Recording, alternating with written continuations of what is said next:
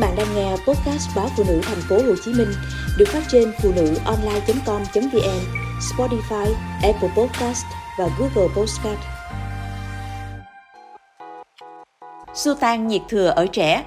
Trẻ em dễ bị nóng hơn người lớn vì cơ thể đang lớn nhanh, một phần do trẻ thích ăn đồ ngọt, chất béo hay chiên xào. Do đó, không ít phụ huynh liên tục cho con uống nước mát giải nhiệt, thậm chí dùng thuốc hạ sốt. Những cách này có thể ảnh hưởng đến sức khỏe của trẻ.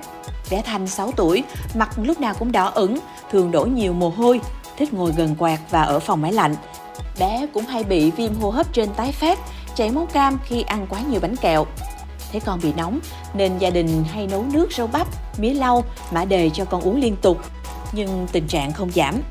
Vì lo lắng, mẹ của Thanh đưa em đi khám ở phòng khám nhi khoa y học cổ truyền Bệnh viện Đại học Y Dược Thành phố Hồ Chí Minh. Theo quan điểm của y học cổ truyền thì nhiệt độ và sức khỏe của cơ thể được duy trì nhờ vào sự cân bằng giữa hai lực đối lập nhưng bổ sung cho nhau là âm, lạnh và dương, nóng. Khi sự cân bằng mong manh này bị xáo trộn và thiên về hướng có quá nhiều dương sẽ dẫn đến cảm giác nóng trong người. Trẻ em dễ bị nóng trong người hơn người lớn vì cơ thể đang lớn nhanh, phần dương chiếm ưu thế, tạo ra trạng thái tương đối thiếu âm. Đồng thời trẻ thích ăn đồ ngọt, chất béo, chiên xào vốn là những thực phẩm mang tính dương, góp phần làm tổn thương âm chất nhiều hơn.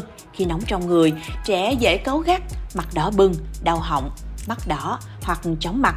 Cũng có trẻ lưỡi sẽ đỏ tươi, môi đỏ, chảy máu cam khi ăn nhiều đồ ngọt, amidan to, mạch đập nhanh. Các yếu tố bên ngoài như thời tiết và chế độ ăn uống có thể làm trầm trọng thêm tình trạng này, gồm nhiễm trùng đường hô hấp vào mùa xuân, say nắng và các vấn đề về tiêu hóa vào mùa hè. Lựa chọn thực phẩm cũng có thể làm rối loạn cân bằng âm dương ở trẻ. Thực phẩm nóng thường chứa nhiều năng lượng và được nấu ở nhiệt độ cao, ví dụ như thịt đỏ, đồ chiên rán, món cay, nước ngọt, kẹo và sô cô la.